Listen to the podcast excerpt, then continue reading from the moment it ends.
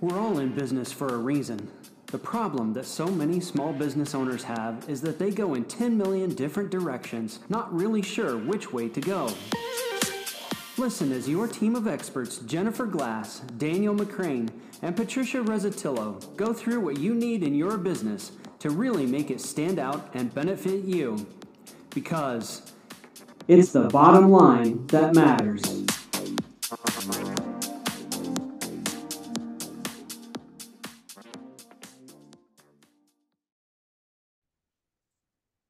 Hello and welcome to another episode of It's the Bottom Line That Matters podcast, where we are dedicated to your success.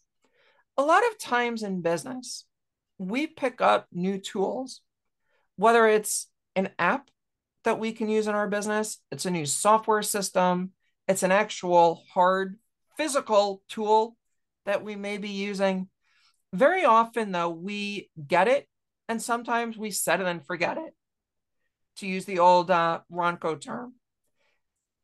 We need to keep in mind, though, that when we're making that investment in our business, whatever it is that we're doing, we need to be trying to figure out how do we use that tool.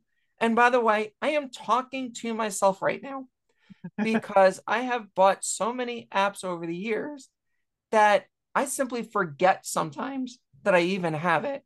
And I know, Patricia, you and I were having a chat offline that I need to create some sort of inventory, even. And this is something that we can talk about deeper as we come into this uh, conversation. But it's how do we really use the tool if we invested in it for our business? So as I bring Daniel, Patricia, as I bring the two of you in, um, how many times have you bought something? And I'm going to ask you the same question. I cop to my own uh, problem. Have you guys done the same where you bought something, tried it once, maybe never even tried it, and kind of forgot about it after that? And it was just a lost investment? Yeah, yeah.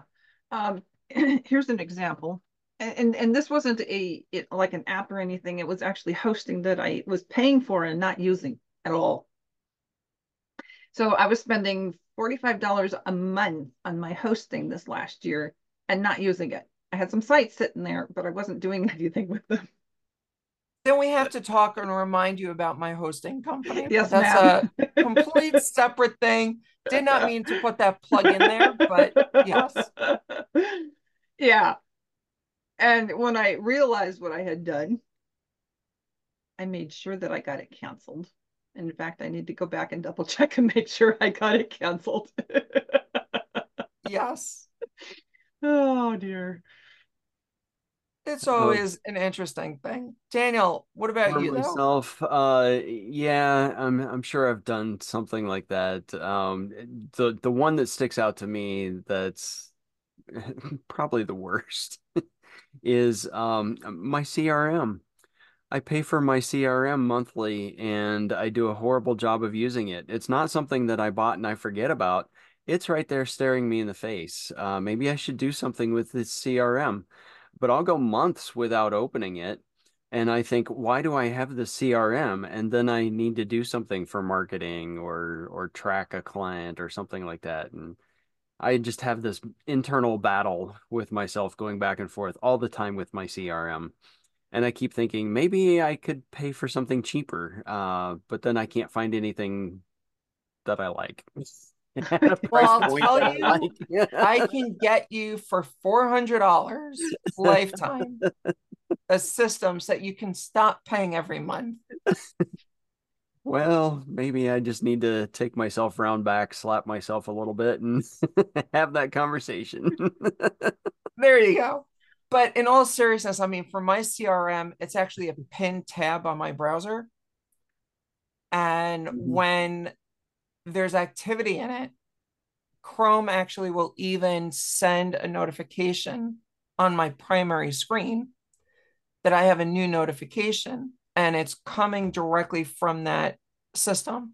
So if there's a new conversation, there's a new whatever, I'm not going to miss anything in it because of the importance, again, of a good CRM, but that's a different conversation and maybe something that we can uh, talk about on a future uh, episode. And I'm putting it actually on our list because again, you got to plan everything, right? If you don't, if you um, fail to plan, you're planning to fail. So mm-hmm. we're planning mm-hmm. here, even going out different episodes that we can be sharing with all of you. And again, we thank all of you for listening. Um, even if you are ch- listening just to our internal conversations sometimes, um, which is, by the way, some of the best content that we've recorded, I think. But again, totally separate. Um, so, how do we make sure that we use those tools that we acquire? Well, to me, I think the most important thing is to recognize that there is going to be a learning curve with a new tool. And Jennifer, you mentioned several that might be software-based tools that we're going to use in the business. Uh, but this this could even be physical tools. Maybe you're installing a new machine in the shop or something. Maybe you've got a new tool that you're going to be taking out to the field. Uh, I think we need to acknowledge that there will be a learning curve to learn how to use that tool. That's step one, so that you will actually take the time to learn how to use the tool. The other thing that we need to recognize is using this new tool the way that is promised uh, that it will perform for us, or the way that we hope it works out in our business, means that there will be a change. We will no longer be doing things this way. We have a new tool, which means we will be doing things this way. And we know as humans, we're all creatures of habit. We don't like change. So if it's easier to go back to the old way of doing things, we may be hesitant to adopt the new tool, even if we thought, hey, even these, eh, maybe it's 50 bucks, maybe it's a hundred, you know, hundreds of dollars, maybe it's thousands of dollars for this tool, uh, will all be a waste if we don't agree that we need to learn how to use it, integrate it in our business so that it is so much better than the old way of doing things. Yeah. Without a yeah. question. And especially if there's a physical tool, you don't know, even if it's the exact same model that you had before, but you just needed to replace something, you don't know if, if it's going to act the same way.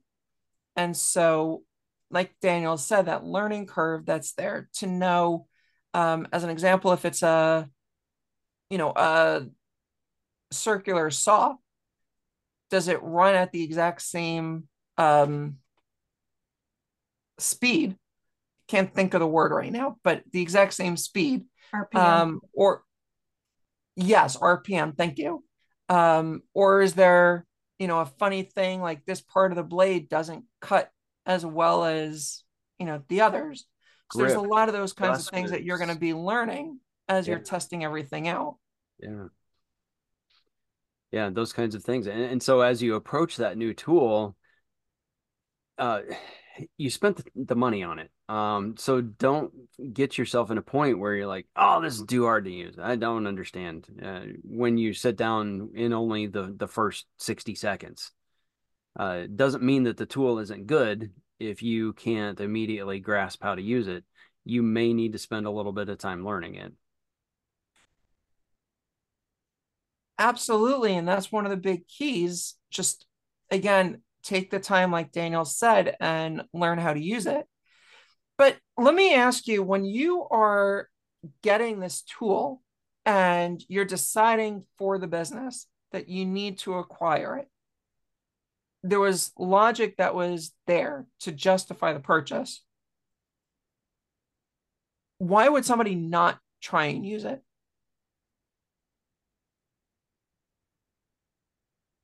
I what I have seen, and this is where my advice came from with some of those opening remarks. What I've seen is uh, people will not set aside the time to invest in learning how to use the tool. Yeah. They yeah. they will buy it. Mm-hmm. They'll set it on a shelf, and if it's software, that's figuratively, they'll set it on a shelf, and then they will not create the time to learn how to use the tool, to learn how to integrate it. And I have seen that time after time after time. I've seen that in large corporations where a corporation spent millions of dollars to buy a software tool and bring it in and then not set aside time for training team members to learn how to use it. And of Absolutely. course, it's going to be used. Yes. Yeah. Yeah. So if you're selling a tool, have some means of getting people to open the box, take the stuff out, whether it's it's it's literal because it's a thing. If it's if it's software or it's online, you have to have some kind of onboarding process that Mhm. really, you know, it's little steps and it does something towards the whole and it it it, it moves them into using it immediately because if you lose that immediately, you know, you're going to lose 90% or more of your actual customers. You know, if it's if it's a hmm. recurring thing, you know, then they'll say, "Oh, well, I'm not using that. I'm just going to cancel." And they're gone. Right. And that's why you want to really make sure that everything is really easy to use and even check in with them. Yeah. And Yeah. here's a perfect story of checking in. I purchased something a week and a half ago, or maybe two weeks ago. And a couple of days ago, the founder of the company sent me an email asking for a review.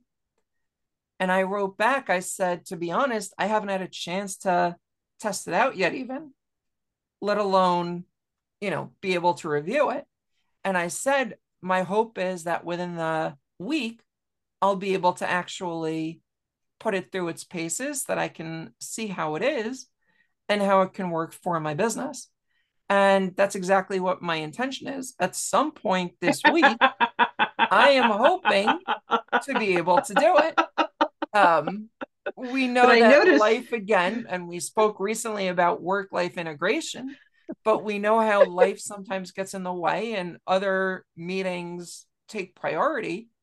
And I mean, this week I haven't been walking away from my desk before 11, 11.30 at night um, all week so far.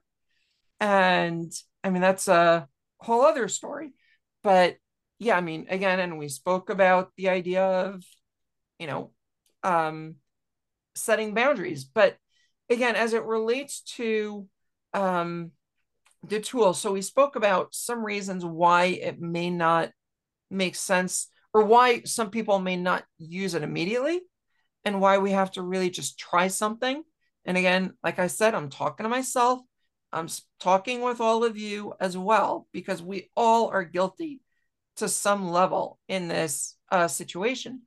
But if we're looking at what it is that we're trying to do and getting access to these tools, is there any other idea, just in terms of again, inventorying what we have so that we don't forget about all of these things? And again, in big companies, they're going to put that little barcode even on every fixed item that they have because it's scanned into a system.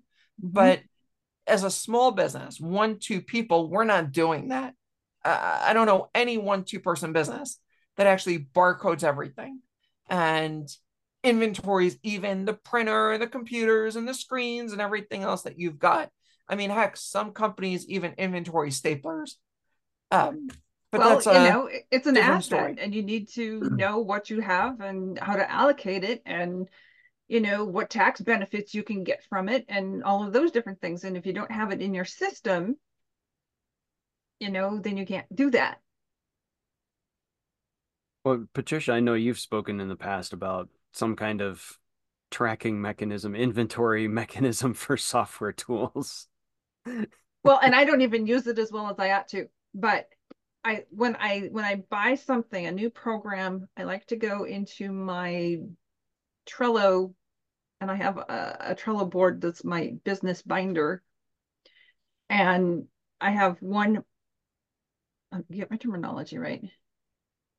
Whole thing is the board. I have one list where i go and i put you know the name of the program and maybe i'll even take a screenshot of the logo and put it in there.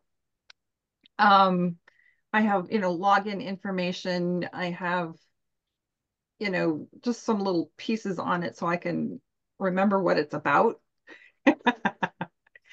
and that's part of my onboarding, my onboarding process is, is to document that because then you don't have to go scrambling through your emails for how long trying to find that login information. You can look at it and just scan it and see what you've got. Oh, I already have that. I don't need to buy it again. yeah. Things of so, that nature. So I'm kind of curious then, Patricia. So does the act of inventorying that piece of software tend to cement that in your mind that oh yeah i have that maybe it. it helps okay and the hope is that when i'm on certain software sites i can remember to look at this thing before i go and buy something is that the same thing like tying a ribbon around your finger and saying you got, you know, you're gonna remember? Because I don't know. I mean, for me, sometimes why the heck is there a ribbon on my finger? Is the better question. Yeah. Um, I, I hope that it it's it's a part of the the ritual, if you will, so that I don't go and buy the thing again it helps to it helps to cement it in my head that I have this thing. Okay. Daniel, I'm curious to know what do you do in terms of your systems? I tend to be pretty minimalistic, I guess, is my approach. I tend not to buy a lot of software. um, so I, with the exception of my CRM, which I was just talking about, um, I pretty much use everything that I buy uh, because that way it's easier to keep all of it in my head. I can tell you on my side, I even have a bookmark folder with the apps that I've purchased so that it goes directly to the login screen. Mm.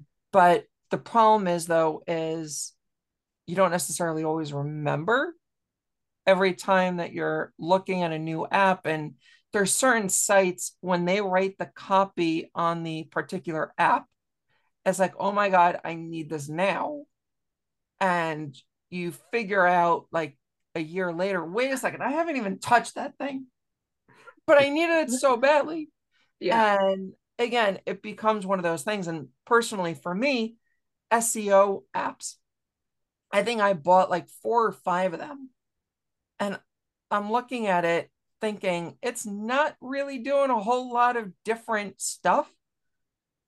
But yet I have four or five of these different apps that do things. And so I've learned that I need to really do a much better job at that in terms of the process. And again, whether it's inventorying or remember to look at that inventory list. And again, it doesn't have to be as involved as a Trello board. It can simply be a spreadsheet where you list out everything and you at least have the category that it's in and the link. So that way, at least you know that that's there. And if it's something that you pull up and you look at before you make future purchase decisions, you can at least go there and you can say, all right, I've got it or not. But as we wrap up our conversation, Daniel, Patricia, any final thoughts schedule some time on your calendar. I'll go back to that. Eh, you bought that tool for a reason. Take the time to learn how to use it and figure out how to integrate it into your business. Yeah. Yeah. You were thinking something when you bought it. Mm-hmm. What was it that you were thinking? Yeah. And and take and as you're doing that, put it into your inventory. However it is that you're inventorying.